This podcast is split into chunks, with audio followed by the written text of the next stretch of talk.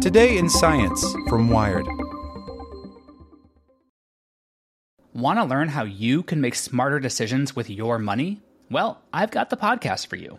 I'm Sean Pyles, and I host NerdWallet's Smart Money Podcast.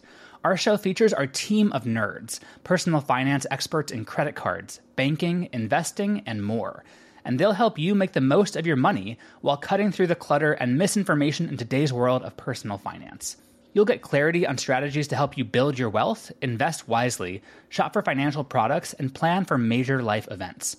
Listen to NerdWallet's Smart Money Podcast wherever you get your podcasts. As a longtime foreign correspondent, I've worked in lots of places, but nowhere as important to the world as China. I'm Jane Perlez, former Beijing bureau chief for the New York Times. Join me on my new podcast, Face Off US versus China, where I'll take you behind the scenes in the tumultuous US China relationship. Find Face Off wherever you get your podcasts. Hey there, this is the spoken edition of Wired. Support for this podcast and the following message come from TD Ameritrade.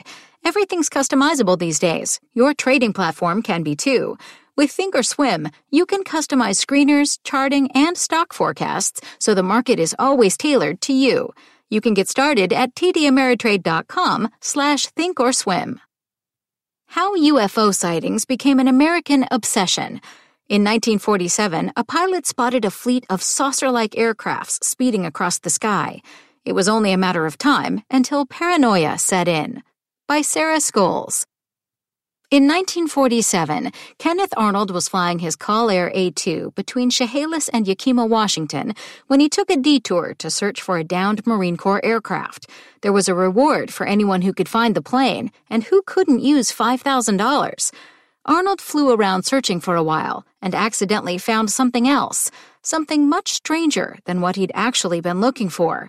As he watched, rapt, nine objects flew through the air in formation. That's nothing crazy, really. You'd call it a fleet and go on with your day. But the craft appeared to be traveling much faster than the jets of the time. Arnold allegedly clocked them as they flew between Mount Rainier and Mount Adams at significantly more than 1,000 miles per hour. When he landed back on the ground, he, he claimed later, told an East Oregonian reporter that the objects skipped like saucers on water, referring to their motion and not their shape. The reporter wrote, however, that the craft appeared saucer like. That line soon rushed out on the AP wire. The term flying saucer showed up a day later, the first time of many times to come, when the Chicago Sun ran the headline Supersonic Flying Saucers Sighted by Idaho Pilot. The actual path of the saucer description, from Arnold's mouth to our modern ears, is more complicated. The reporter held fast to the transcription, and as a National Aviation Reporting Center on Anomalous Phenomena analysis notes, Arnold had plenty of opportunities to correct the record earlier.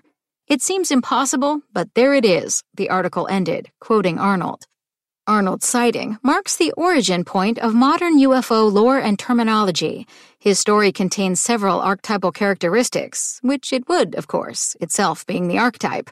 Lights in the sky, spotted by a pilot who knows the sky and what should be in it, what insiders call a reliable observer, moving fast and with erratic, intelligent seeming choreography. You could almost swap Arnold with the pilots in the videos from the Pentagon's Advanced Aerospace Threat Identification Program, which ran secretly from around 2007 to 2012, and the military personnel who have come forward since, saying, probably honestly, that they have seen quick, creepy, inexplicable things up there. Their status as hardened fighter jocks is what lends their stories credibility and unnerves the softer and less experienced rest of us.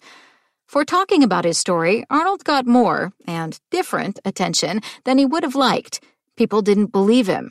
It was only a reflection on the glass, a meteor. He had made it all up.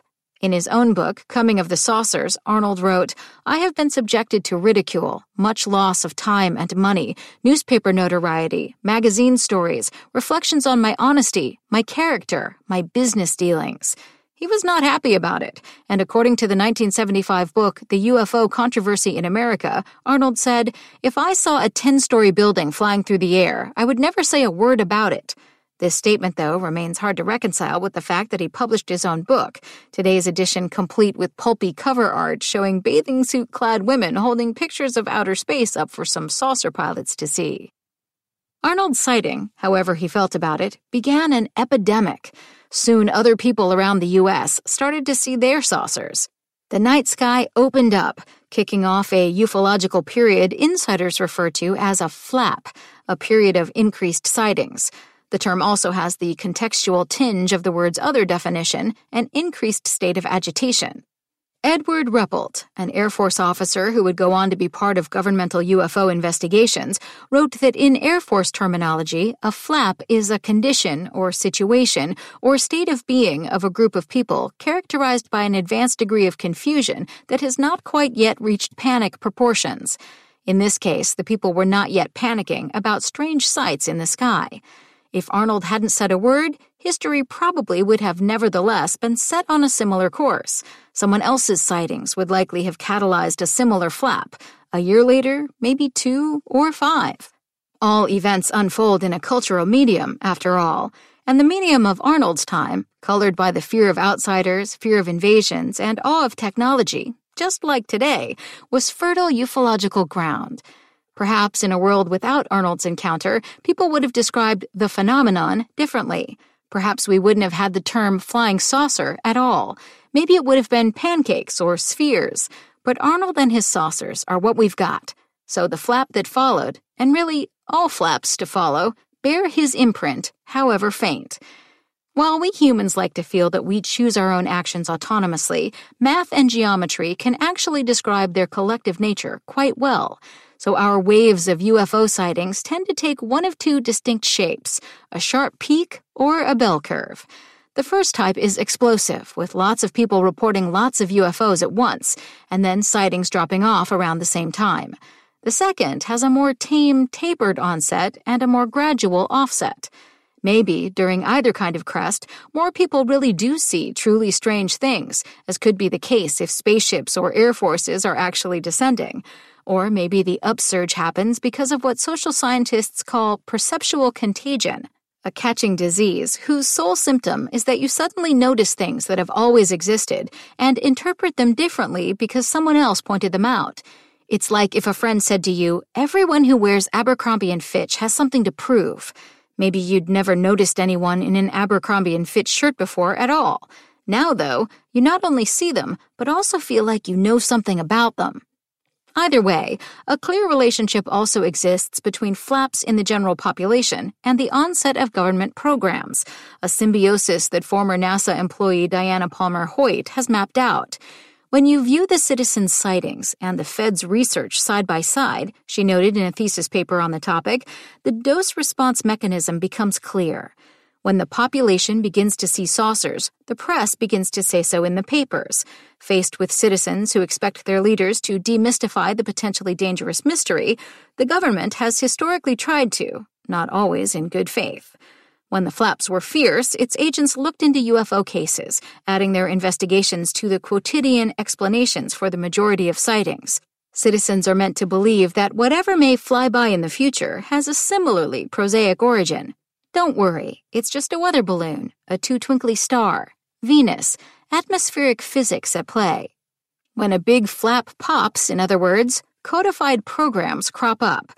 You can see this happening today when, in April 2019, the Navy confirmed that, given the number of unauthorized or unidentified craft that military personnel had encountered recently, it was updating and formalizing the process by which reports of any such suspected incursions can be made to the cognizant authorities, as Politico reported.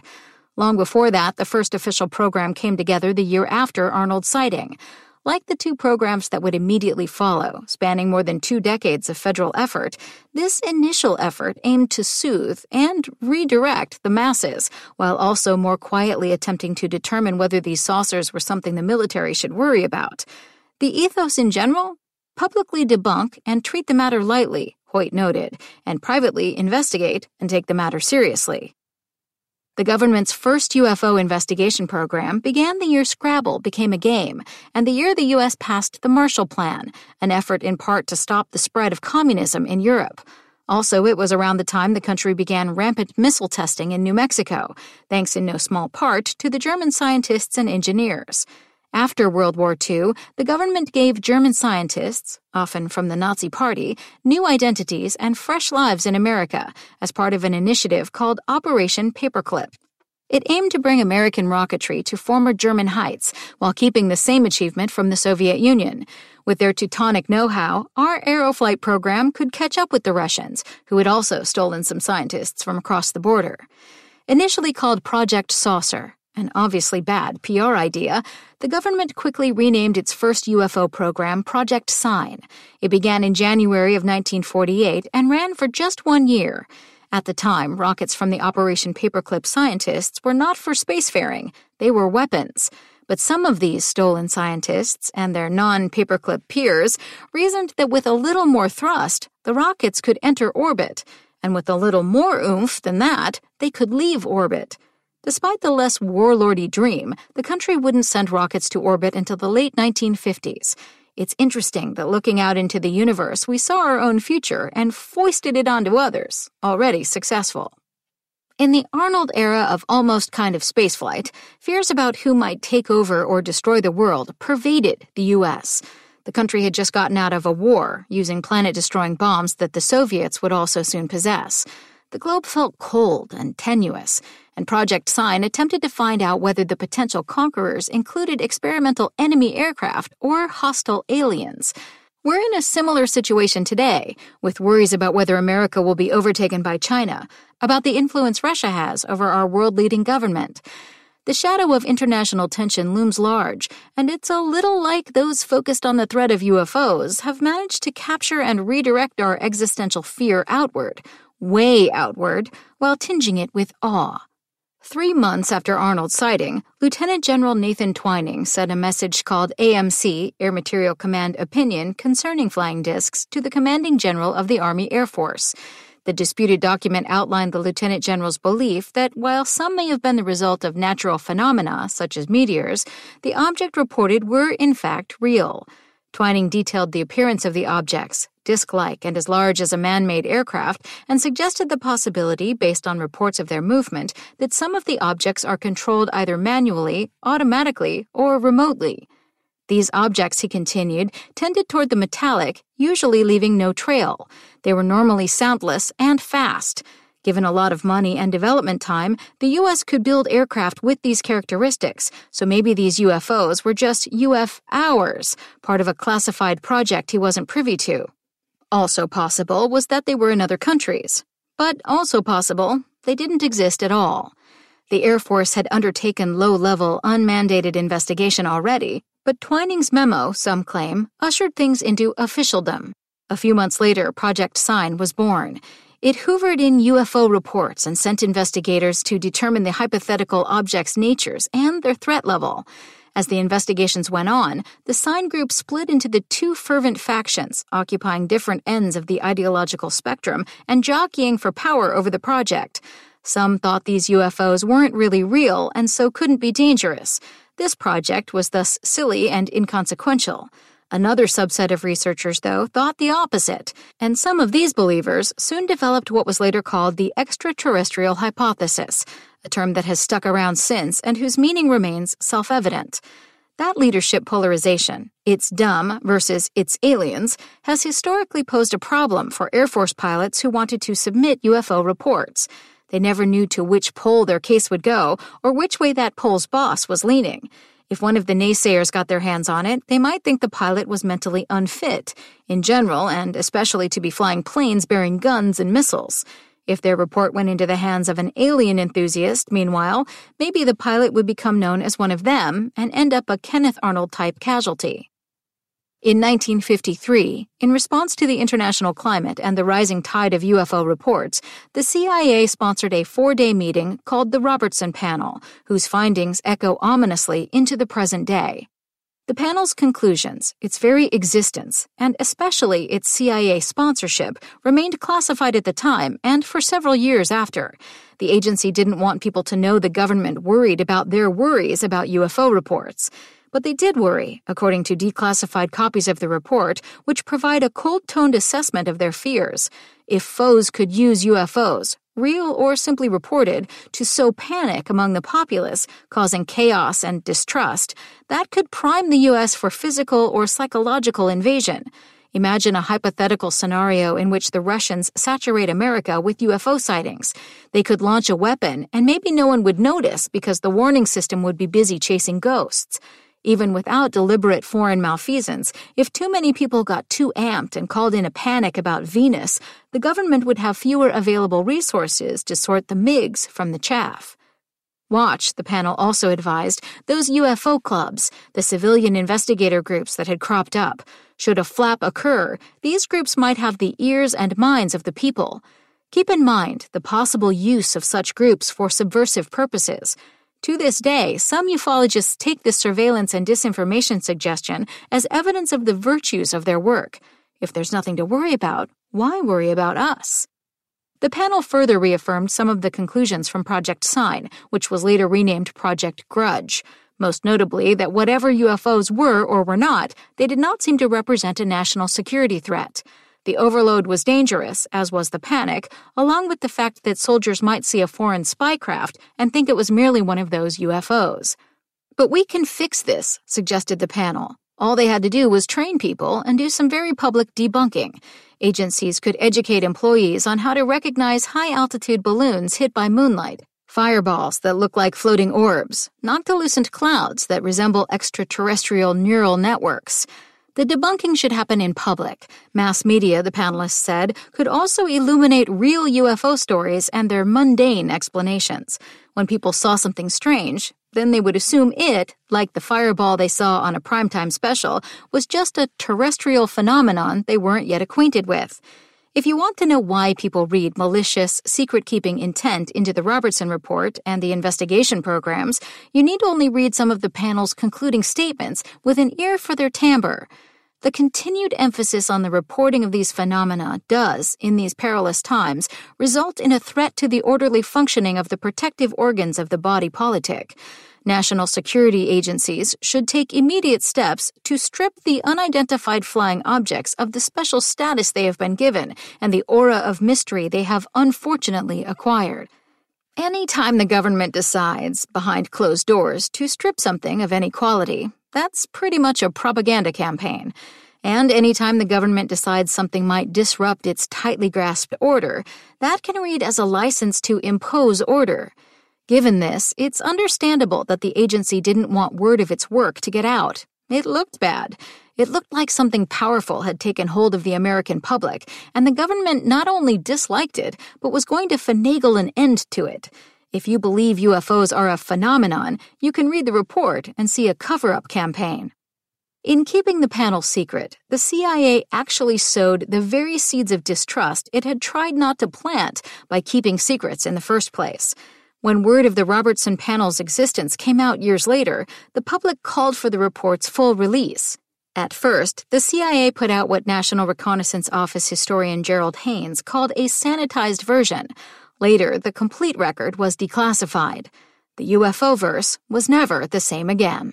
Want to learn how you can make smarter decisions with your money?